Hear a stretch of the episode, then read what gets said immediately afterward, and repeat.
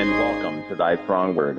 I'm your host, Brady Finnern, District President of the Minnesota North District of the Lutheran Church Missouri Synod.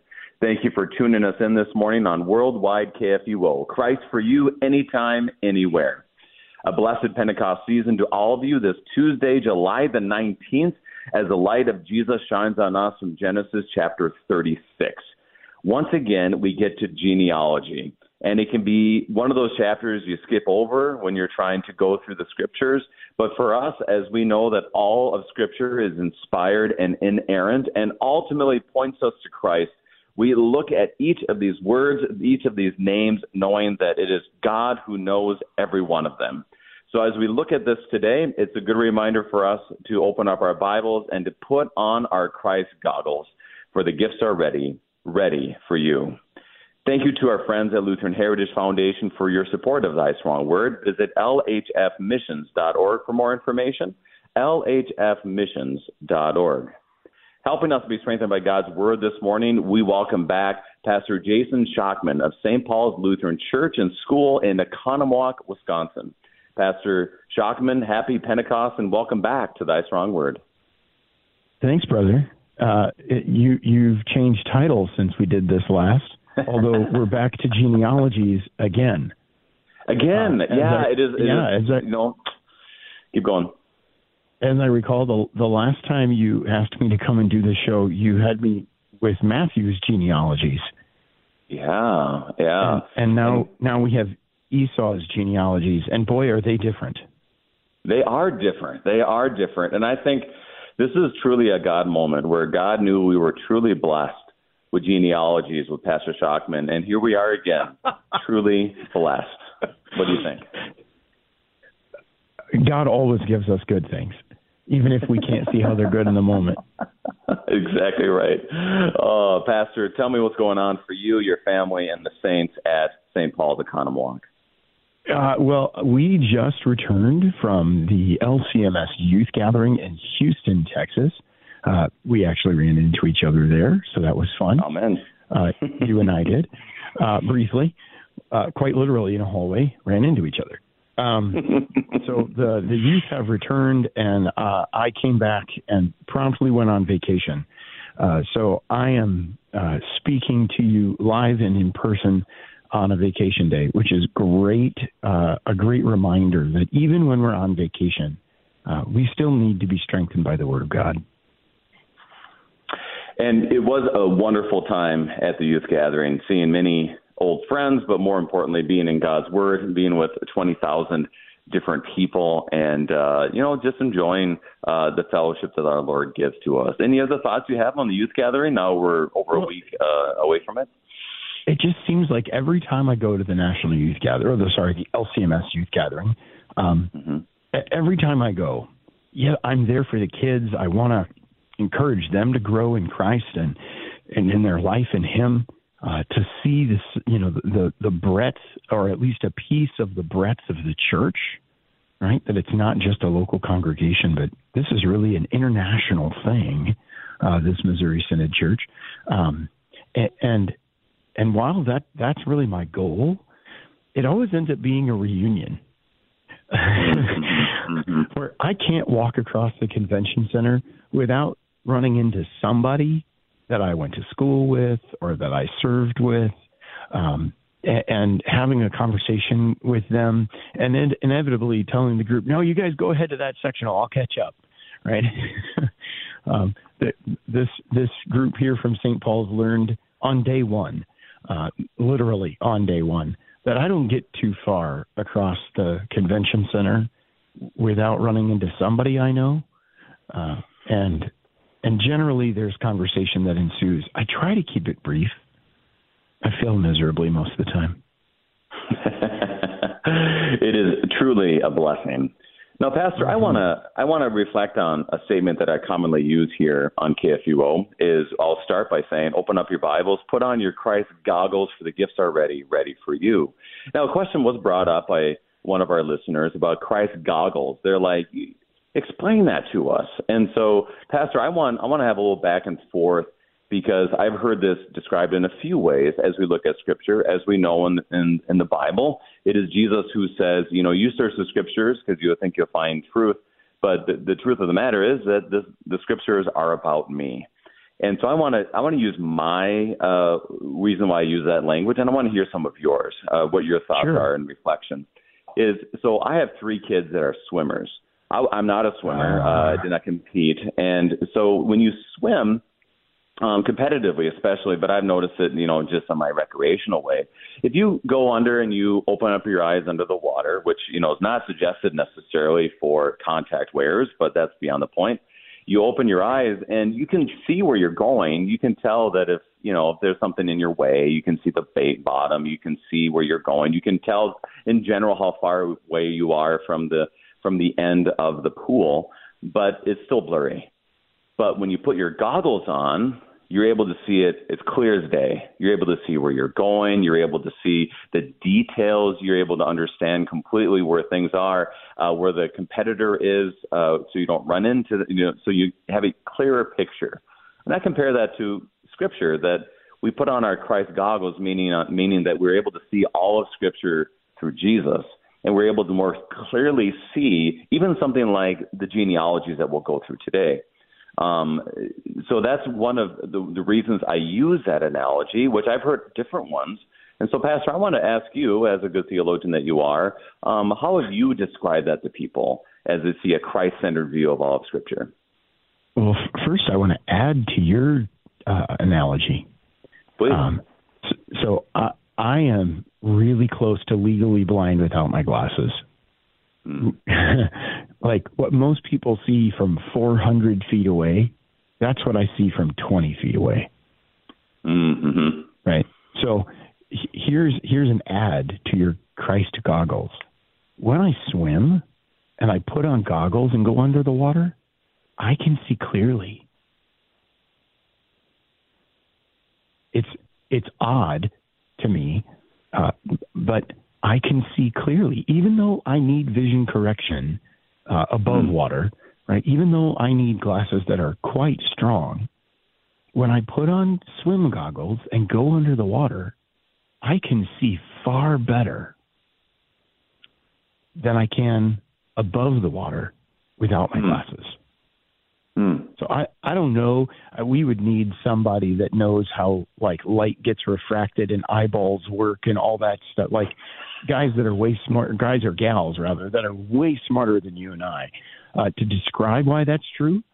Um, but but for those like for those like me that are, are you know vision vision challenged without corrective lenses, those those goggles when you're underwater, that's a corrective lens. Mm. And I don't mm-hmm. know why that works, but it does. So all the more, right? For me, your Christ goggles makes a lot of sense because mm-hmm. uh, when when I go underwater, things are much clearer when I have goggles on. Uh, not not just clearer like, oh, you know, it's not blurry because of the water. It's actually I can see distance that I can't see out of the water. Mm. So the, what a cool way, right, to be able to use that Christ goggles. So as we go to Scripture, even though even though we may not see clearly, uh, those those Christ goggles that help us see all of Scripture with Christ at the center really do realign our vision of w- what we're reading as we dig into God's Word. It's marvelous. So that, it, it is absolutely marvelous. I appreciate how you're saying that. And I've heard different words being used, like Christ spectacles, you know, like Christ oh, yeah. glasses. I've heard that language. The ultimate purpose is to say that we're seeing all of Scripture through the lens, I've heard that language too, of yep. Christ being the main purpose. And I think this has been yeah. important. And I wanted just a little reflection here is, for example, when you see the story of Abraham and Isaac, that if you just see that as a story of God saying, okay, um, sacrifice your son. Oh, you have faith. Okay, now I'll bless you. And you just see it that way. It's a kind of terrifying because you're like, oh my gosh, this is right. Who wants to worship a God like that? Exactly. But when you see it through the lens of Christ and faith, you're able to see that he's pointing to Christ already, that he's pointing us yeah. to that the Lord will provide a ram, the Lord will provide a Savior. That's just one example I commonly use. Pastor, real quick, since we're on this topic, a very important topic, any anything that you'd like to, a Bible story that really is something that is important when you have Christ goggles on? So, well, first, uh, the, the analogy I use is obviously my glasses, right? So much like you say Christ goggles, um, I just talk about you know your Christ your Christ lenses. That's the word I use is the lens, mm-hmm. right? Because um, those lenses really do change the way you see. Uh, I recently had to move into uh, bifocals. Oh boy, look out! Yeah, right. We're getting old, man. Um, and so th- that that has changed the way that I read as well. Um, because uh, if you don't know this, uh, I have progressive bifocals, which means the edges of my lenses down there at the bottom where the readers kick in are blurry. Mm-hmm. Uh, and so if I'm not looking through the middle of the lens, or if I'm trying to look out of the side of my eye, I can't read the text. I have to have it right in front of me mm-hmm. if I'm going to use that progressive bifocal part of my glasses, uh, which again we we have to have Christ right in front. We have to have Him right at the forefront uh, of our understanding, of our reading uh, of these texts. Um, for for me, the the story or the, the narrative of of the Old Testament. Um, the story of Joseph just beautifully unfolds and points to Christ in ways that are that are almost jaw dropping when you start digging into them. Uh, and and I love that one. Uh, right, that just as you talk about Abraham and Isaac and the whole sacrificing the kid when he's when he's twelve, because um, you know the joke if he'd waited till he was thirteen wouldn't have been a sacrifice. Mm, mm, mm. Well, we'll yeah. we'll leave that to the Lord. yeah, I love teenagers, so we're good. You know, I mean, I like hanging out with them. They're kind of challenging and fun and and all that at the same time. Um, Right. So um, the story of Joseph very much is a frame for us to see what will unfold in the life of Christ. Um, other other stories from the Old Testament are nar- chunks of the narrative of the Old Testament that really only make sense when you see Jesus in them. Boy, I wasn't ready for that one right off the top of my head. No. I did, I did, and it really yeah. sets the stage so that when you read a chapter like chapter 36, which is why I'm glad our listener asked this question, is because you get to 36 and you just like, oh, I think I'll skip that. So, Pastor, as we come to this, let's let's start digging in. But first, can you begin our time in prayer? Absolutely. Heavenly Father, by your grace, uh, you give us your Son. We pray that you would also, send us your Spirit as we open your word, that we may see your Son rightly as we read and confess what you have said of us, of our fellow mankind, and of your grace to supply our every need. In Jesus' name, amen. Amen. Reminder to listeners if you have any questions concerning our text today, Genesis chapter 36, send us an email kfuo at kfuo.org, kfuo at kfuo.org, or call us on this live study, 314-821-0850, 314-821-0850. As we hear these words today, Pastor, I'm just going to start reading a number of our verses. This is one of those moments where uh, we're going to we're going to plow through these beloved names, and so we're going to make it through. Uh, and and ultimately, I remember this. This is the other lens that I put on: is every one of these names, just like Pastor Shockman and myself, and you, our listeners, are remembered by our Lord. So we hear these words today from Genesis chapter 36. These are the generations of Esau, that is Edom. Esau took his wives from the Canaanites, Adah, the daughter of Elon the Hittite, Oholibamah, the daughter of Anah, the daughter of Zibeon the Hivite, and Basemath, Ishmael's daughter, the sister of Nebaioth. And Adah bore to Esau Eliphaz. Basemath bore Reuel. And Oholibamah bore Jeush, Jalam, and Korah. These are the sons of Esau who were born to him in the land of Canaan. Well, I'm, uh, you know, my my tongue's kind of uh, worn out here, Pastor.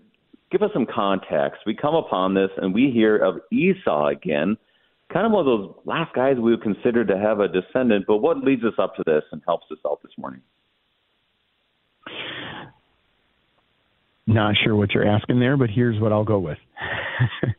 uh, Esau, obviously the brother of Jacob, um, set at odds with his brother from their birth. Uh, much like one of the other names that we're going to see in this opening in these opening verses, uh, we see Ishmael's daughter, right? Ishmael, the older half brother of Isaac, set against his brother from the time that Isaac is born. Uh, and so already we're seeing that Esau is taking wives from Ishmael, who, if you recall, uh, God promised Ishmael would be a man who was constantly in conflict with his neighbors, and his neighbors were constantly in conflict with him.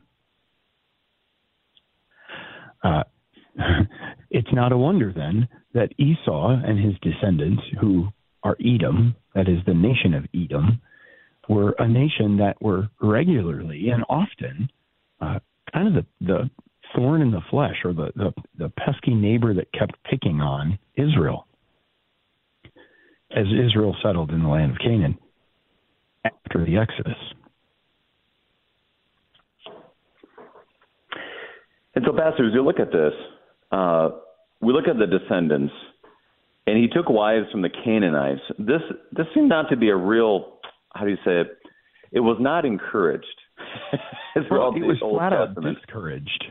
Mm-hmm. right? I mean, it was it was flat out discouraged, right? Um, later on in in Deuteronomy, um, I, I believe it's it's in the twenties, uh, twenty second, twenty third chapter. Um, God gives some instruction uh, through Moses to Israel uh, about when they settle in the land and when they decide that they want to have a king, like all the nations around them, there are some rules that that king must follow. And, and one of them is don't take wives from the other nations. In fact, don't take many wives. Uh, Esau's not doing so well on that. He's doing both, no. right? And so it's interesting why, it, in general, because it could be something as simple as this: you're in Wisconsin, I'm in Minnesota. Pastor Shockman tells his daughters, you can't marry a Minnesotan. You know, you just can't marry a Minnesotan. And then I tell them, well, tell my daughters, you can't marry a Wisconsinite. Is it that simple, or is there more to this? Well, I mean, if we're talking about Vikings fans and Green Bay fans, it's kind of like a mixed marriage, isn't it? it is, yeah. like, so what, like, a, like a Browns fan marrying a Steelers fan. That's just that's just not okay. Um, yeah, there's a lot more going on in it. Uh, here and here's what's going on. Um, God knows we as men want to please our wives. We want our wives to be to know that they're loved and cherished, and uh, the the way that God sees this unfolding uh, in the lives of His people is if you're taking a wife from a foreign land that worships a different God you are going to end up bringing her gods into your worship life to appease your wife. But you are called, O men of Israel, to be faithful to me. Uh, you, you, you are the bride. And this unfolds time and time and time again in the Old Testament uh, that God portrays himself as the faithful husband to his bride, the church, or, or his people. Uh, and time and time again, uh, they they go off with other gods, uh, and and I not idolatry, but adultery is the mm-hmm. term that so often God uses for that pursuit of other gods, and, and so the instruction to not marry women uh, of of of foreign nations isn't a nationalistic thing, right? It's not a, a it's not a thing of hubris that we're better. It is totally a call to faithfulness, a call to let God be God and have Him be the only God, kind of like the first commandment lays out. Right? And as we look at the first instruction he gives to Israel, very first one, have no other gods before me. mm-hmm. How do we do that? Well, don't marry people that worship other gods. And why is that important for us today, even as our young people uh, look at a future spouse and looking for the possibilities there and fully understanding? See, we, this is where faith goggles come into this is that we realize that God works through his word, that he works through his people, but also there is a concern that when our Christian young people uh, marry someone who is not of the faith. Your thoughts? Um, so, this, in inviting parents to be a part of the confirmation classroom or part of the confirmation progress or process, more so than just dropping your kid off at class, right? Uh, one mm-hmm. of the statistics I found that for me was just shocking was if if a child has grows up in a home where only the mom is invested in the faith, he is, he or she is about 50% likely as a child growing into adulthood to maintain that faith. If the father alone is involved in that faith, it is exponentially larger. It's, I, I believe it's close to 70% more likely that that child will grow up to an adult who also practices the faith. And if they grow up in a home where both parents practice the faith, it's something like 75 or 80% more likely to become an adult that practices the faith. So, fathers being actively involved in their faith, uh, it, rather, actively involved in the life that God has called us to in the body of Christ, uh, receiving the gifts of word and sacrament, making this a priority in their life, um, the children of that family are more likely to make that faith their own and continue in adulthood to practice those same Christ centered rece- reception uh, of God's great gifts. Boy, how important is that? Right? How mm-hmm. often have we heard things like, uh, the church is one generation away from dire consequences.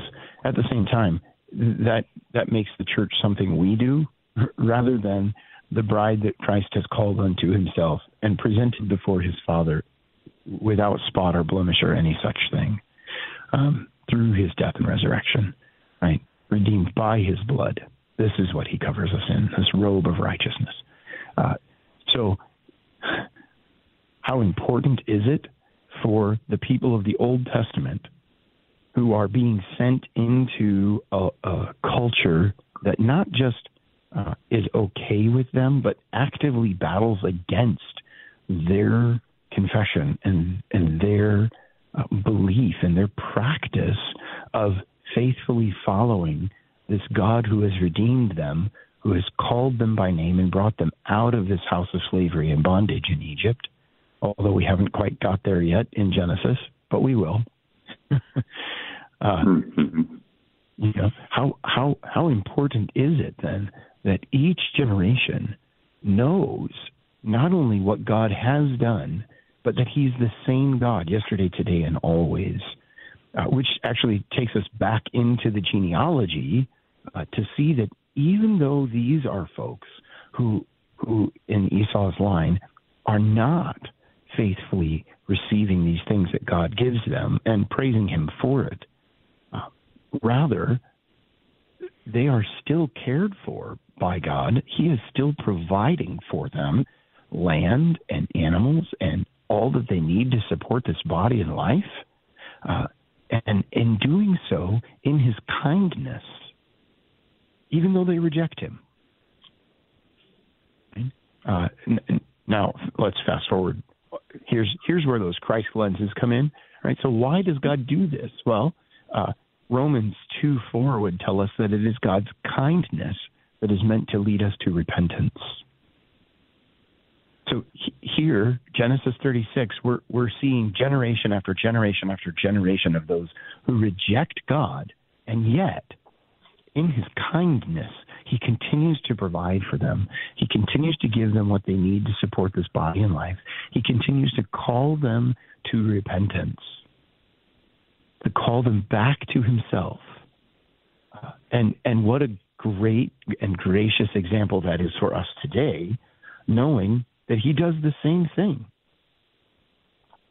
How great is God's mercy that that he would continue to provide in abundance even for those who reject him. So pastor as we look at all of these names I love how you brought us back um, to that kindness because that really is a theme throughout Genesis that the Lord yeah. is kind to his people, that they, well, you know, Jacob needs to be renamed, you know, he needs to be wrestled with, uh, you know, and you look at Abraham, you know, they, they laugh at God and, and, but yet God carries them through. And I love that language, you know, as Roman says, that's something I, I great addition as we look at another lens for us to look at throughout Genesis is that kindness of God. Now, Pastor, I want to talk more about that, but we are we're right at the time for our break. We are studying Genesis chapter 36 with Pastor Jason Shockman, and we will be right back.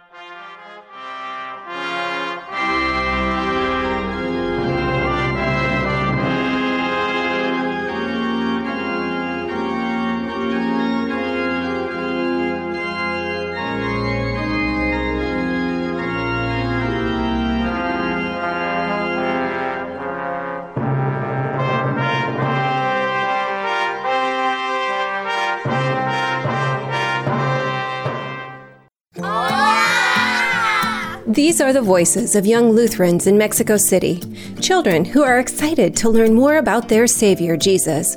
But they need our help because good Lutheran books for kids in the Spanish language are in short supply in Mexico. To learn how you can help tell Spanish speaking kids everywhere about Jesus in a language they can understand, go to the Lutheran Heritage Foundation website at lhfmissions.org forward slash Juan 316.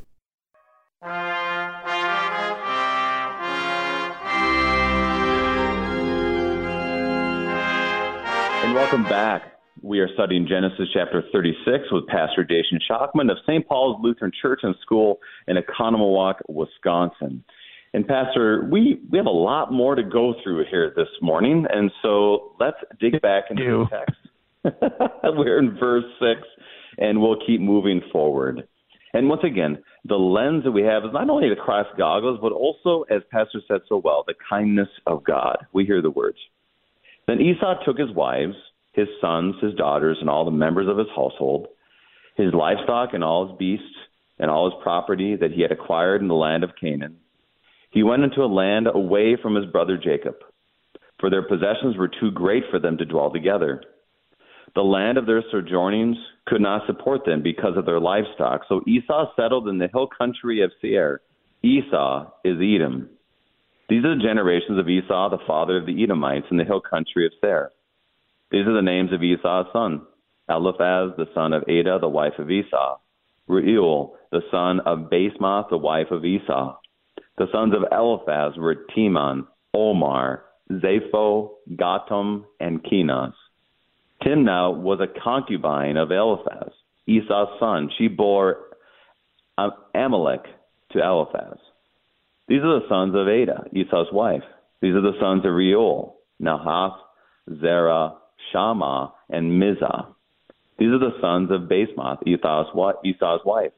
These are the sons of Ohilamabah, Ohimabah, excuse me, the daughter of Anah, the daughter of Zebion, Esau's wife. She bore to Esau, Jeush, Jalam, and Korah. Now, Pastor, can you imagine family reunions and trying to explain how I'm related to the other person. What are your thoughts? uh, I come from a small family. uh, it's just my sister and I. My dad had two brothers and a sister. My mom had two sisters and a brother. Uh, I had two cousins that were local on my mom's side and three that lived in Texas when I was growing up. Um, and now they live like two still live in Texas and one lives in England. Uh, my on my mom's side, my other my other aunt had two sons. Um, they both live in Ohio now, and uh, family reunions don't really happen because you know we still talk and and are connected and um I just have one cousin on my dad's side and that's that's easy to keep in touch with him too. Uh I can't even begin to imagine trying to nail down the nail nail down the who came from what and where and how and huh? Yeah, nope. Mm-hmm. Um, you know, my my wife's family is is on both uh, her dad's and her mom's side are are big, uh, and I I have to be reminded all the time. Uh, now this is right. This is how this person is related to us, and I go, oh oh yeah, okay okay. And ten minutes later, I'll forget. Right? Is that because that's not my frame, but but. Uh, knowing that my wife does come from this big family and knowing how she is able to keep track of all of it, um, it's pretty amazing that when this is your experience, this is what you know. All came from big families back then, and we're not even we're not even getting all of the children. Uh, I don't I don't think that this is a complete genealogy, right? Uh, I believe mm-hmm. there are siblings that are not named.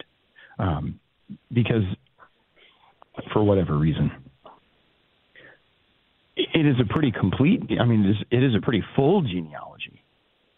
I don't. I don't necessarily know that this is all of it.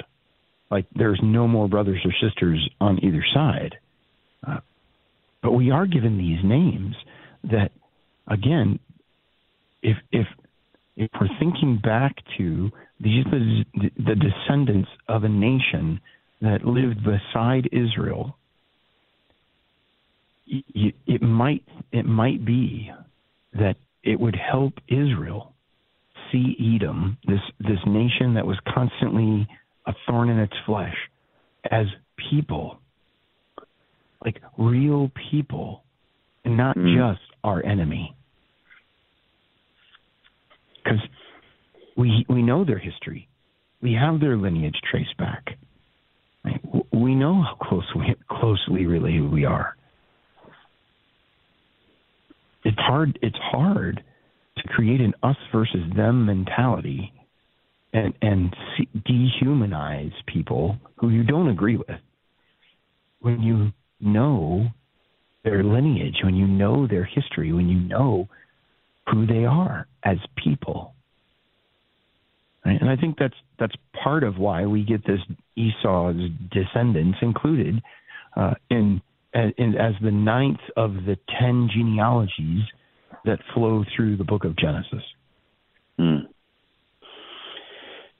And I like how you said this because I think we can relate with this in a sense that if you encounter somebody, you don't know them at all. You don't know their background, you don't know their history and maybe the kind of a personality you don't you don't quite appreciate. Um, and then what happens is you find out that they are related to somebody you know, or they're connected to an area that you understand, and that you like, oh, you're connected to them, and all of a sudden you're able to see them in a different light. You're able to understand where they're coming from and their background, which is why this is absolutely beautiful. Throughout Genesis, there are nuggets, there there are gems where it's very clear that that that Moses, by the power of the Holy Spirit, is being very real with us.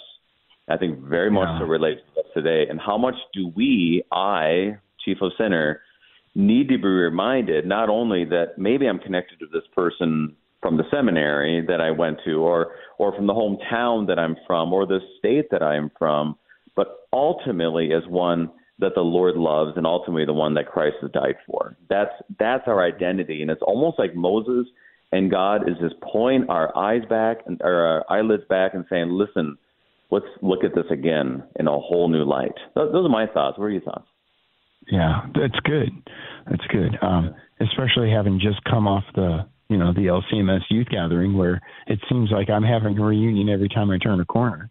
Um, mm-hmm. You know, it's mm-hmm. it's good to be reminded that yeah, these guys that I'm close with because we went through the crucible of seminary together. Uh, yeah. That you know that that those aren't the only people in my in my circle in my world or that I run into on the street that I can love with the same love of Christ because he died for them. So, Pastor, let's keep moving forward. Uh, we're in verse 15. These are the chiefs of the sons of Esau, the sons of Eliphaz, the firstborn of Esau, the chiefs Teman, Omar, Zepho, Kenaz, Korah, Gatam, and Amalek. These are the chiefs of Eliphaz in the land of Edom. These are the sons of Adah. These are the sons of Reuel, Esau's son, the chiefs Nahath, Zerah, Shammah, and Mizzah. These are the chiefs of Reuel in the land of Edom.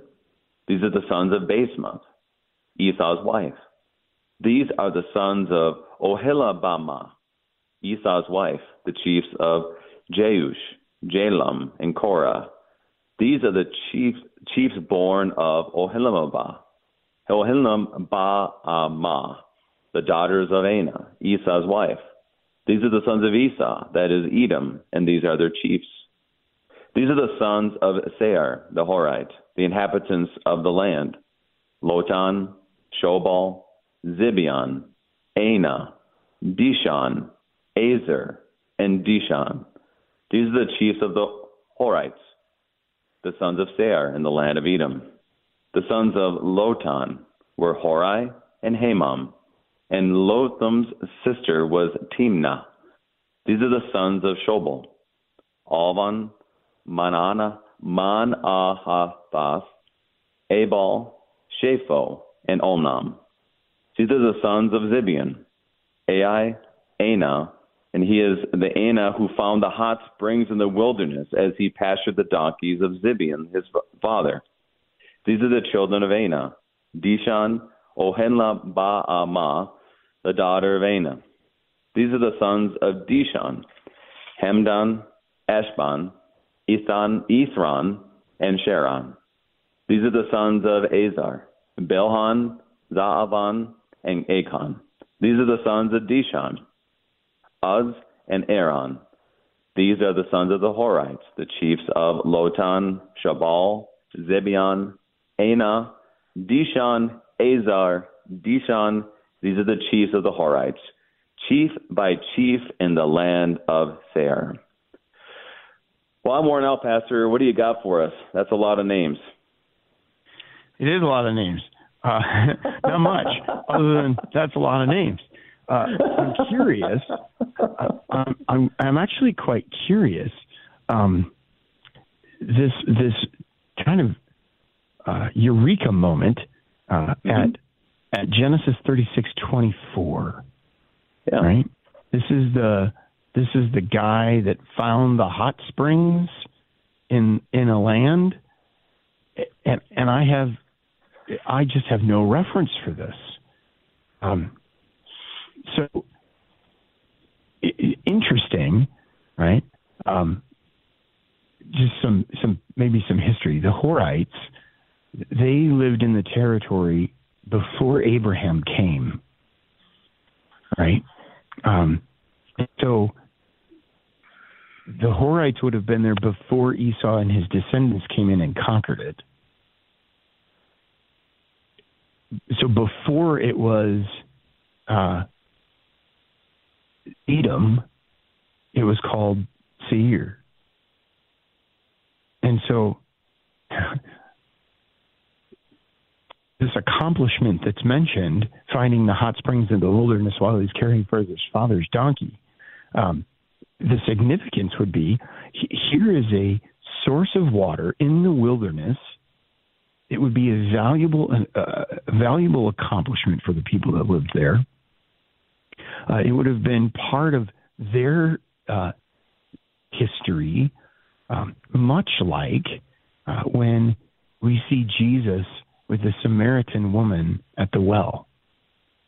And, and she says to him, our, our father gave us this well. Our father Jacob gave us this well. Right? Uh, and, and so we are right to drink from it and to keep it. Um, in, much the same way, right? I think Anah is one of those guys in the land of Seir before Esau and his descendants take it over and name it Edom. Uh, mm-hmm. It would have been it would have been handed down like this is this is part of our who we are. This is part of the the narrative history that defines this people, um, and and it's not like he created the hot spring. He found it. It was created by someone else. It was mercifully given in kindness by someone else to a people that rejected him.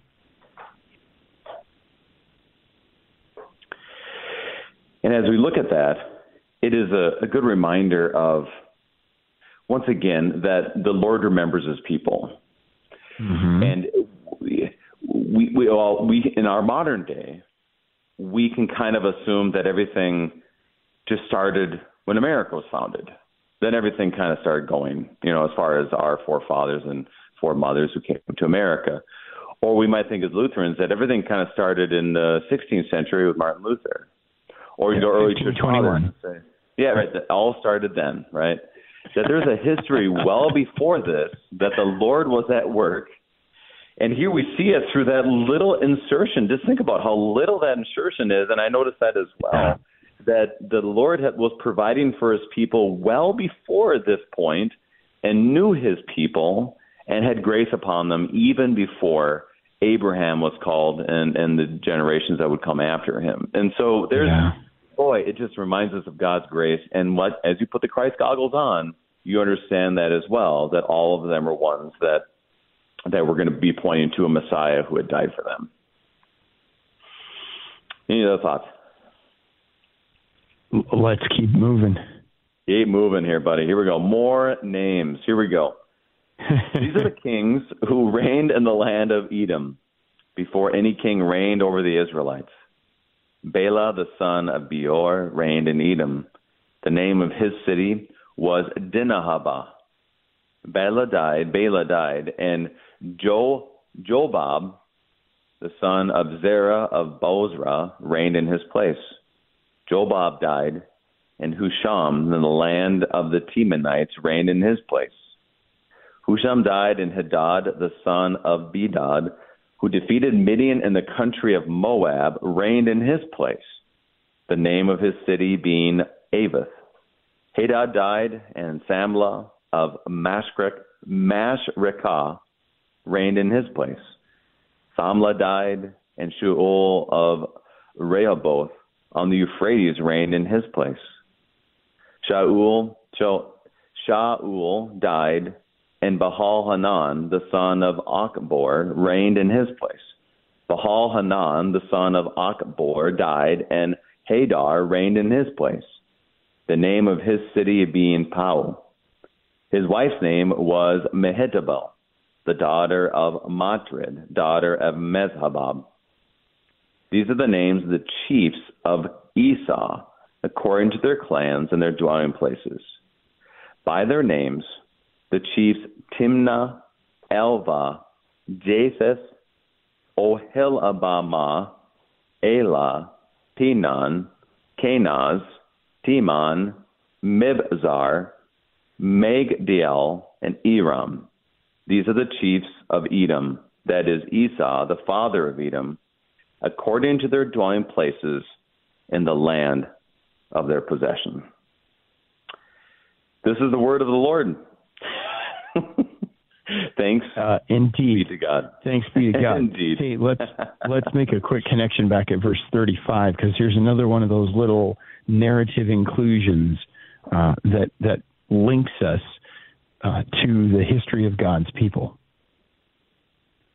Uh, Hushman, Husham died, and Hadad, the son of Bedad, who defeated Midian in the country of Moab.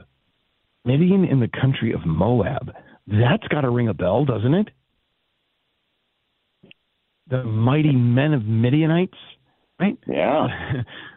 right?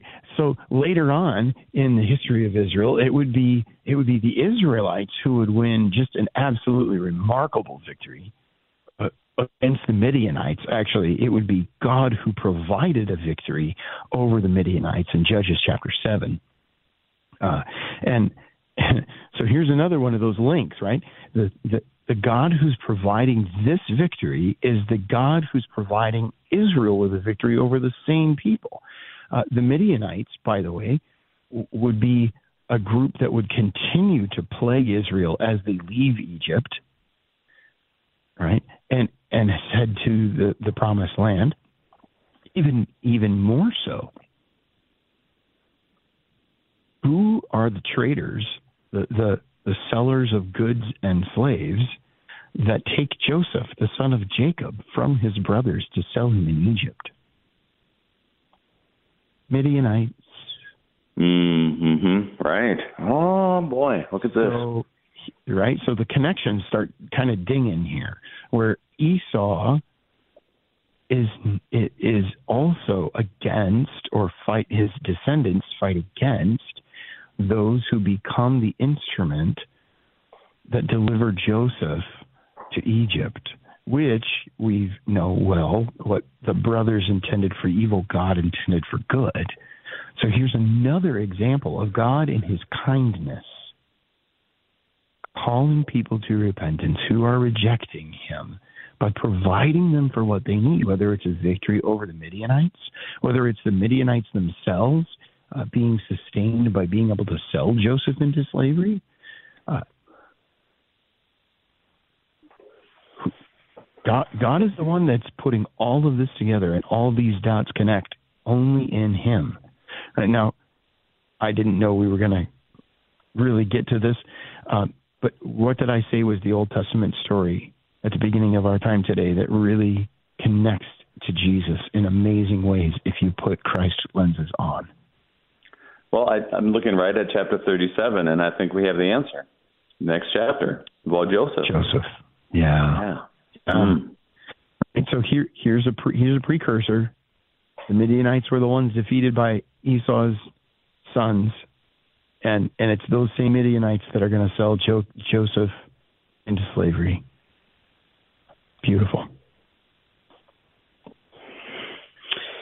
Which also brings up um, times, sometimes, things we find in the Word of God, things we see in the Word of God, things we see in our own lives that absolutely don't make sense. That's okay. It's okay that they don't make sense because God's ways are higher than our ways. His thoughts are beyond our thoughts. He, he doesn't do things the way we think he should do them because we are finite, limited creatures with a 3.2 pound brain. He is God. He is infinite, and his wisdom is beyond our understanding. So when he lays all of this out for us, and we start to see some of these connections, and then scratch our head and go, God, what are you doing? Sometimes the best answer is, I don't know. But that's a cool connection. And this is where, when we read this, it, this is why it's good for us to slow down in Scripture. Mm-hmm. The connection you made with the Midianites, the connection you made with the Horites, and the connection that we are to look at is even when God gives us a clear picture of what's being said. So, for example, when He actually explains one of the parables, you know, in the in the, in the, in the Gospels, you're like, "Oh, that makes sense," and, and you're still left with still, questions. Yeah, right. And the yeah. disciples are still scratching their heads, going, "I don't get it." I still don't get it. I still don't get it. And and give you an example in the book of Job, that you see the conversation between God and the devil, but yet you still don't understand why. Why why did that happen? And for us, when we look at chapter 36, and it just I mean it just catapults in my mind catapults us into the story of Joseph.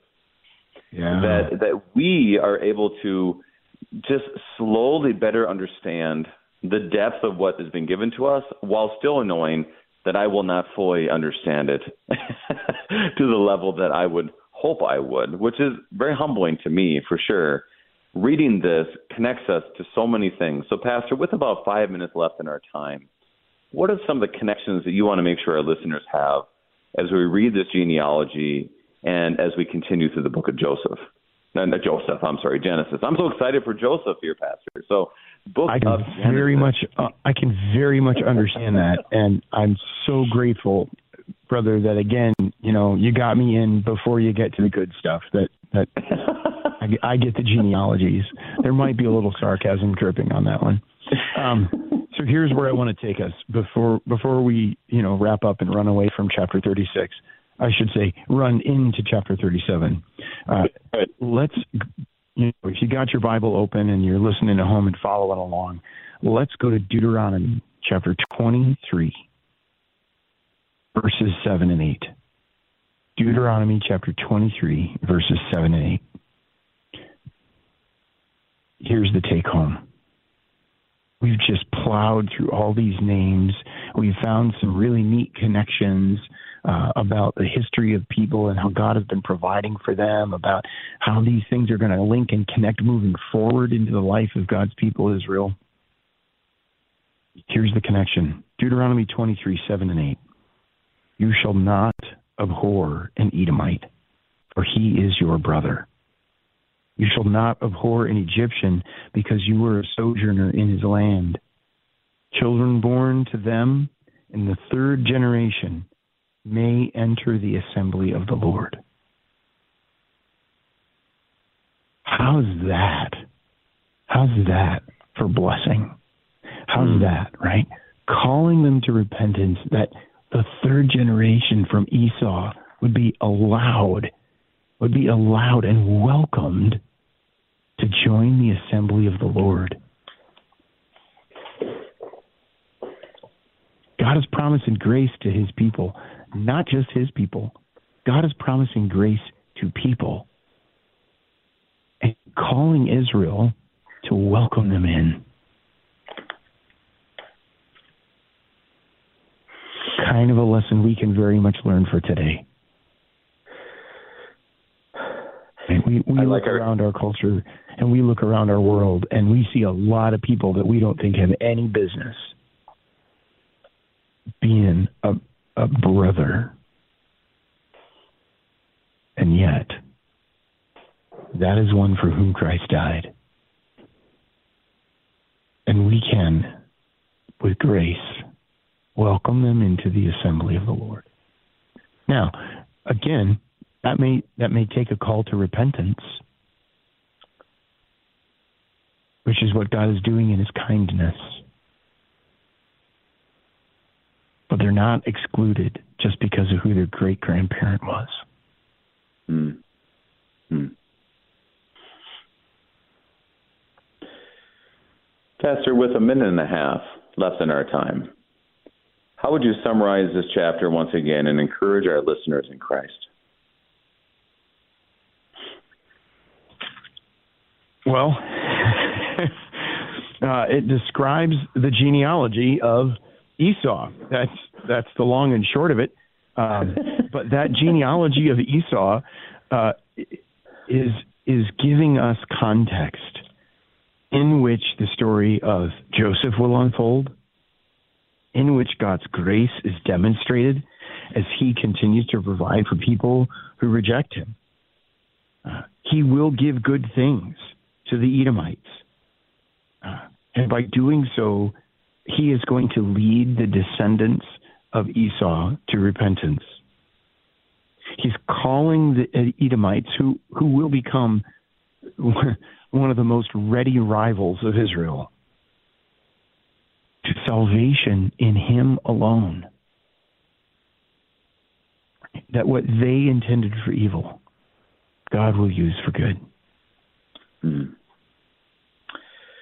Pastor Jason Shockman Oh, go ahead. You keep going. Keep we're going. Gonna, we're going to have somebody else say that in just a in just a few chapters. That's it. Exactly. Exactly right. This guy named Joseph. oh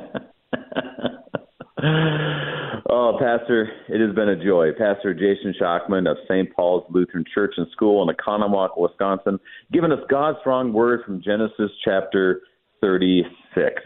Maybe we won't remember it, but it sure has been good to dig in through Christ goggles. Pastor Shockman, thank you for bringing us his gifts.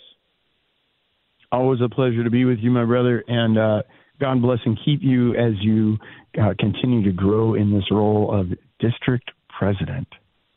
Lord have mercy. I'm your host, Pastor Brady Finnern. Thank you for joining us, and the Lord keep you safe in the palm of his hand.